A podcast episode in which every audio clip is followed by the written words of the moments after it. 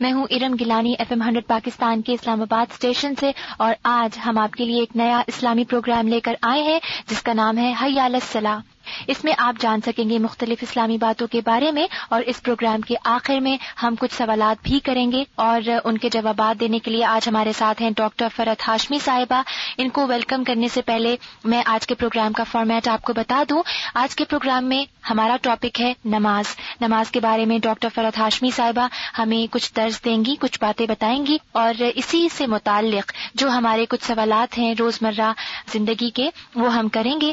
Doctor فرت ہاشمی صاحبہ کے بارے میں آپ کو بتاتی چلوں کہ انہوں نے گلاسکو یونیورسٹی سے پی ایچ ڈی کی ڈگری حاصل کی ہے اور انیس سو چورانوے سے یہ الہدا انٹرنیشنل بڑی کامیابی سے چلا رہی ہیں۔ بہت شکریہ ہاشمی صاحبہ آپ تشریف لائیں۔ ہم آپ سے کچھ سننا چاہیں گے نماز کے بارے میں۔ بسم اللہ الرحمن الرحیم۔ ہماری آج کی گفتگو کا موضوع ہے نماز۔ ہم نماز کیوں پڑھیں؟ نماز کیا چیز ہے؟ نماز کا لفظ ایک ایسا لفظ ہے جو ہم بچپن سے ہی سنتے چلے آئے ہیں۔ اور ہر مسلمان گھرانے میں اس کا تذکرہ ہوتا ہے۔ ہر جگہ پر مساجد میں آزان اس کی طرف بلاتی ہے۔ لیکن دیکھنے میں یہ آیا ہے کہ بہت سے لوگ اسے اپنے لیے ایک بوجھ سمجھتے ہیں، ایک مشکل کام سمجھتے ہیں۔ حالانکہ نماز تو اللہ کی یاد کا ایک ذریعہ ہے۔ دلوں میں اطمینان پیدا کرتی ہے۔ آج کے دور کا ہر انسان سکون کی تلاش میں ہے، امن کی تلاش میں ہے، دلوں کے چین کی تلاش میں ہے۔ اور نماز اس کے حاصل کرنے کا ایک بہترین ذریعہ۔ لیکن اس کے باوجود ایک مشکل کام کیوں لگتا ہے؟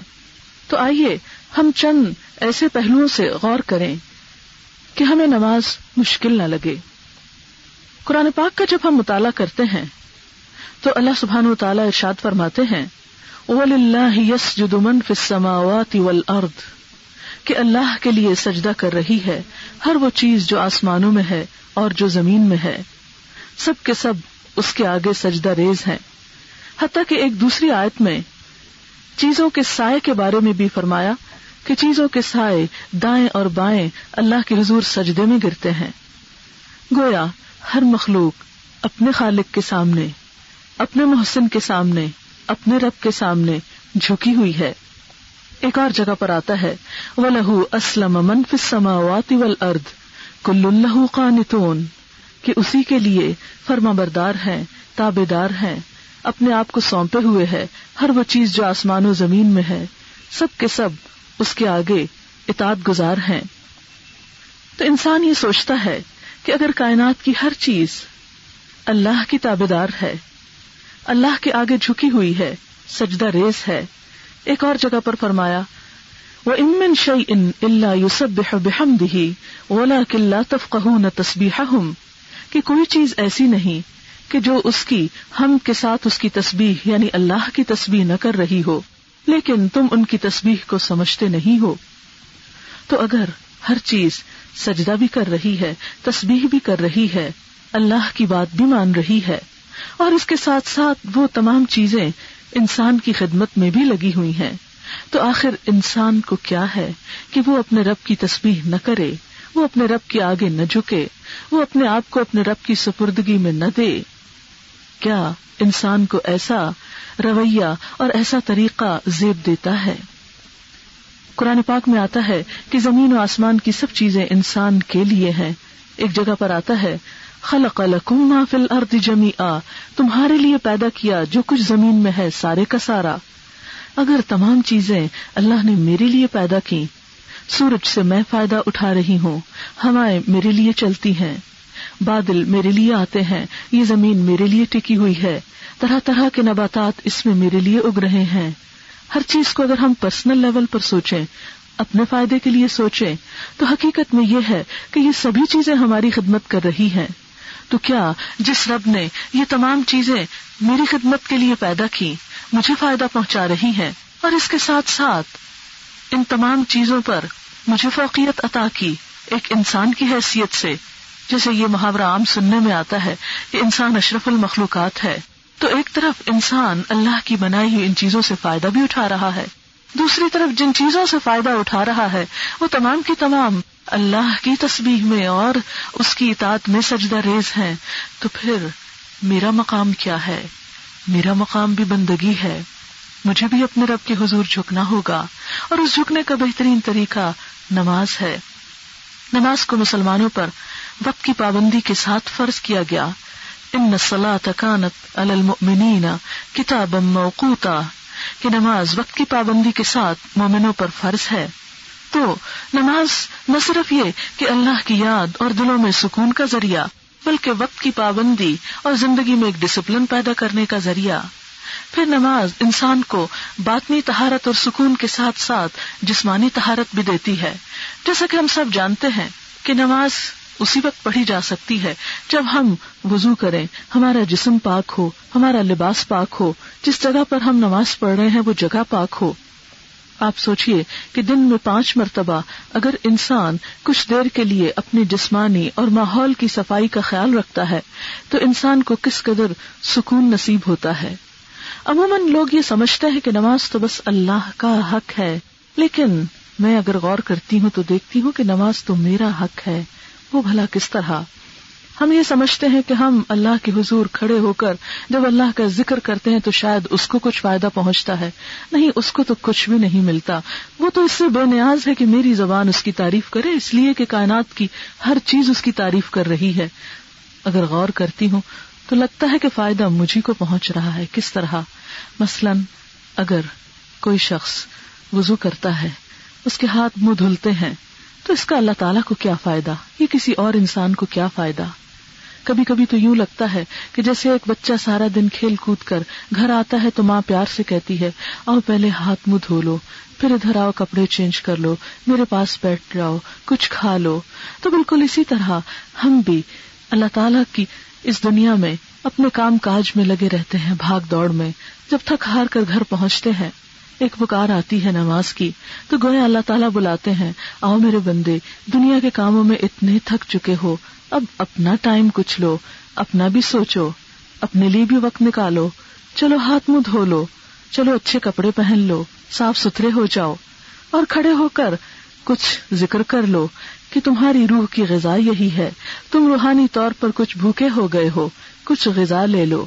اور اس طرح انسان جب دن میں پانچ مرتبہ صاف ستھرا ہو کر ایک پرسکون ماحول میں ہر طرح کی گفتگو چھوڑ کر ہر طرف کی چیزوں سے نظر ہٹا کر صرف اپنے رب کی یاد میں محب ہوتا ہے، صرف اسی کی طرف غور و فکر کرتا ہے اور دنیا کی پریشانیوں سے اور تفکرات سے جب اپنے ذہن کو خالی کرتا ہے، تو گویا وہ ایک پریشانی سے امن کی طرف آ جاتا ہے، بے سکونی سے سکون کی طرف آ جاتا ہے۔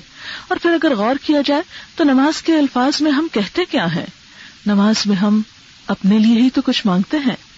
تھوڑی سی تصویر تو ضرور کرتے ہیں، لیکن اللہ اکبر کہنے کے بعد جب ہم ہاتھ باندھ کر کھڑے ہوتے ہیں تو اس میں بھی ہم دعا ہی کر رہے ہوتے ہیں۔ پھر اسی طرح رکو اور سجدے میں کچھ تصبیحات کے ساتھ مصنون دعائیں بھی ملتی ہیں۔ پھر ہم اللہ سے مانگ رہے ہوتے ہیں۔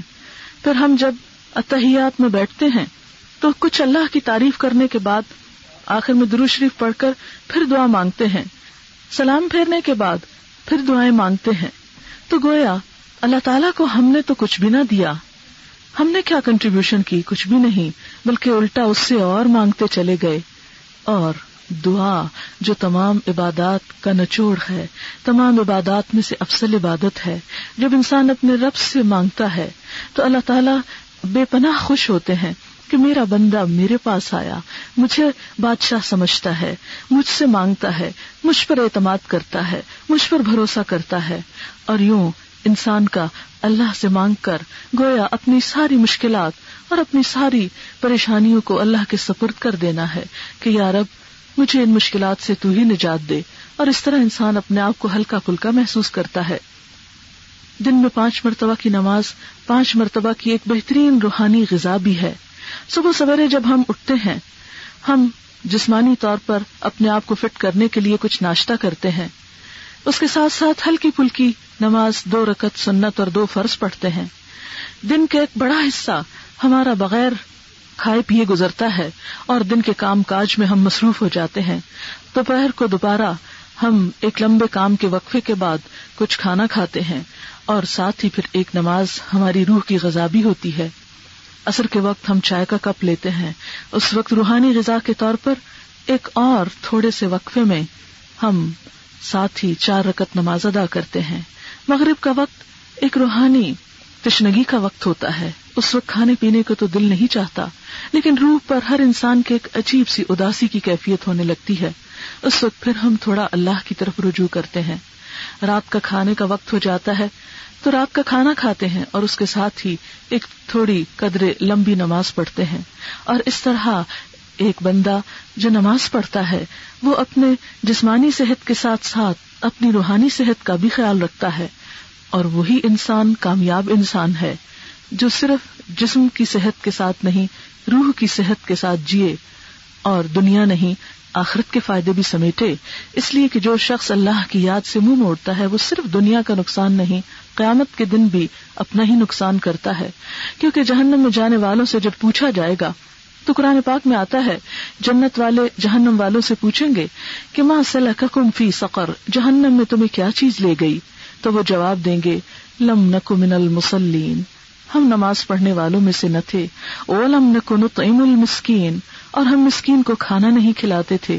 وہ کنہ نخوز الخا عظین اور بحثیں کرنے والوں کے ساتھ مل کر ہم بھی بحثیں کیا کرتے تھے۔ آج ہمیں اپنے رویے پر غور کرنا ہے۔ کہ ہمارا رویہ ایک شکر گزار بندے کا سا ہے یا نا شکر بندے کا سا۔ اپنے حال پر، اپنے آپ پر اور اپنی روح کی طرف توجہ کرتے ہوئے ہمیں اللہ کی عبادت کے لیے ضرور وقت نکالنا ہے اپنے فائدے کے لیے۔ نماز جب ہم پڑھنے لگتے ہیں، تو اگر ہم اپنے پوسٹر پر غور کریں کہ ہم اس میں کس قسم کی حرکات کرتے ہیں، تو نماز کی ابتدا اللہ اکبر سے ہوتی ہے۔ انسان اپنے دونوں ہاتھ اوپر اٹھاتا ہے اور ان کو کھول لیتا ہے۔ گویا ایک طرح سے اپنے خالی ہاتھوں کو اوپر اٹھانا اور اللہ کی طرف توجہ کرنا اور اس بات کا اظہار کرنا کہ اللہ سب سے بڑا ہے اور یا رب، میں اپنے ہاتھ تیری طرف اٹھا رہا ہوں، خالی ہاتھ ہوں، اپنے آپ کو تیرے حوالے کرتا ہوں۔ یوں لگتا ہے جیسے کوئی شخص کسی کے سامنے جب بے بس ہو جائے تو کہہ دے کہ ہینڈس اپ اور اپنے ہاتھ اٹھا لے۔ پھر اس کے بعد اپنے سینے پر ہاتھ باندھ کر بہت ادب کے ساتھ اللہ کی حمد و ثنا جب انسان صورت الفاتحہ پڑھتا ہے تو اللہ تعالیٰ اس پر خوش ہوتے ہیں اور فرماتے ہیں کہ میرے بندے نے میری تعریف کی، میری بزرگی بیان کی۔ اور پھر جب انسان دعا مانگتا ہے تو اللہ تعالیٰ اس کی دعا قبول کرتے ہیں۔ پھر قرآن کا کچھ حصہ پڑھا جاتا ہے۔ جو انسان کو غور و فکر کی دعوت دیتا ہے۔ اور ایسی نماز جس میں غور و فکر شامل ہو، وہی نماز در حقیقت انسان کو صحیح معنوں میں فائدہ پہنچاتی ہے۔ ارشاد باری تعالیٰ ہے، قد افلح المؤمنون الذين هم في صلاتهم خاشعون۔ یقیناً فلاح پا گئے وہ مومن جو اپنی نمازوں میں خوشو و خزو اختیار کرتے ہیں۔ خوشو کا مطلب ہوتا ہے، دب جانا، آجزی اختیار کرنا۔ نماز حقیقی معنوں میں بندے کے اندر آجزی پیدا کرتی ہے، تکبر کا خاتمہ کرتی ہے۔ خصوصی طور پر جب انسان اللہ اکبر، اللہ سب سے بڑا ہے، کہہ کر رکو میں چلا جاتا ہے۔ اپنے آپ کو جھکا کر اللہ کی تسبیح کرتا ہے۔ پھر کھڑا ہوتا ہے اور دوبارہ زمین پر اپنی پیشانی ٹیک دیتا ہے۔ اپنے جسم کا سب سے معزز حصہ، اپنی پیشانی۔ اور اپنا ناک اللہ کے سامنے زمین پر رکھ دیتا ہے اور پھر اللہ کی تسبیح بیان کرتا ہے۔ پھر اٹھ کر دوبارہ اللہ اکبر کہہ کر بیٹھتا ہے، پھر دوبارہ سجدے میں جاتا ہے۔ اور اسی طرح نماز کے آخر تک، آخر میں پھر کچھ اپنے گٹنوں پر ہاتھ رکھ کر اتحیات کے وقت کچھ اور دعائیں پڑھتا ہے، اللہ کی حمد و ثنا کرتا ہے۔ اور اس طرح سلام کے ساتھ نماز کا اختتام ہوتا ہے۔ یہ دراصل کیا ہے؟ یہ دراصل انسان کا اس بات کا اظہار ہے کہ اے میرے رب، میں ہر حال میں تیرا ہی بندہ ہوں۔ میرے ہاتھ اٹھے ہیں تو بھی تیرا ہی بندہ، تیرے ہی آگے اٹھے۔ اے میرے رب، اگر میں ہاتھ باندھ کر کھڑا ہوں تو کھڑے ہو کر بھی تیری ہی عبادت کروں گا۔ نہ صرف یہ کہ نماز کی حالت میں تیرے آگے معدب اور احترام کے ساتھ ہوں، بلکہ زندگی کے ہر معاملے میں یہی ادب اور احترام جاری رہے گا۔ جب جھک جاتا ہے انسان تو اظہار کرتا ہے یار اب تیری اطاعت کے لیے مجھے کہیں بھی جھکنا پڑے، میں اس کسی بھی چیز کو اپنی انا کا مسئلہ نہیں بناؤں گا۔ جب انسان زمین پر سر رکھ دیتا ہے، پیشانی رکھ دیتا ہے، تو گویا اس بات کا اظہار ہے کہ، اے رب، تیری خاطر اگر مجھے زمین تک بھی گرنا پڑے، تو میں اس کے لیے تیار ہوں۔ جب ادب کے ساتھ انسان اپنے ہاتھ اپنے گٹنوں پر رکھ کر بیٹھتا ہے تو اس وقت بھی وہ آجزی کا اظہار کر رہا ہوتا ہے اور السلام علیکم کہہ کر پوری کائنات کو سلامتی کا پیغام دیتا ہے کہ میرے ہاتھ اور زبان اور میرے کسی طرز عمل سے دنیا کے لوگوں کو تکلیف نہیں پہنچے گی۔ تو گویا دوسری طرف انسان اپنے رب سے ایک عہد بھی کر رہا ہوتا ہے۔ نماز صرف چند ایکشنز کا نام نہیں۔ نماز صرف فزیکل ایکسرسائز نہیں۔ نماز صرف چند تسبیحات کا پڑھنا نہیں۔ نماز تمام زندگی کے لیے ایک سمبل ہے کہ میں اللہ کا اطاعت گزار ہوں۔ یہی چیز فرق کرتی ہے ایک نمازی اور دوسرے انسان میں کہ ایک شخص غافل ہو کر اپنے محسن، اپنے خالق کو بھول کر زندگی بسر کرتا ہے اور دوسرا انسان اپنے رب کی یاد کے ساتھ نماز اللہ کی یاد کا بہترین ذریعہ۔ پروگرام ہم لوگ سن رہے ہیں حیال الصلاح ڈاکٹر فرت ہاشمی، جنہوں نے ابھی ہمیں نماز جو کہ آج کے پروگرام کا ٹاپک ہے، اس کے متعلق ہمیں بہت ساری انفارمیشن دی۔ مگر اس کے باوجود کچھ ڈیلی لائف میں ہمارے ایسے کوشچنس ہیں نماز سے متعلق یہ کچھ ایسی کنفیوژنس ہیں جو کہ ہم دور کرنا چاہیں گے۔ کچھ سوالات ہیں ڈاکٹر صاحبہ، ہم پوچھنا چاہیں گے۔ قزا نماز کے بارے میں پوچھنا چاہوں گی کہ قزا نماز میں فرضوں کی تعداد کتنی ہوتی ہے؟ یعنی اگر عشاء کی نماز قزا پڑھی جائے تو اس کی کیا تعداد ہوگی؟ اس کے بارے میں آپ کچھ بتائیے۔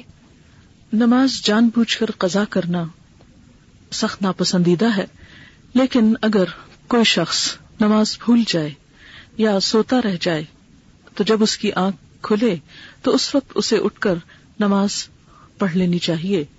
ایسے میں جب قزا نماز پڑھی جائے تو فرض نماز پڑھی جائے گی اور فرض جو ادا میں پڑھے جاتے ہیں وہی قزا میں پڑھے جائیں گے۔ اس کے ساتھ ساتھ صبح کی سنتیں اگر اسی دن نماز پڑھی جا رہی ہے اور عشاء کے وطر بھی پڑھے جائیں گے کیونکہ وہ واجب نماز ہے۔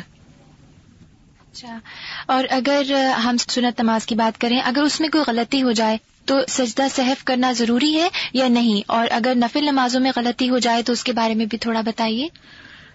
غلطی خواہ نفل نماز میں ہو، خواہ سنت میں ہو، خواہ فرض میں ہو، کسی بھی نماز میں ایسی غلطی جس میں کوئی فرض نہ چھوٹا ہو، اس سے سجدہ صحب لازم آتا ہے اور وہ سب نمازوں میں برابر ہے۔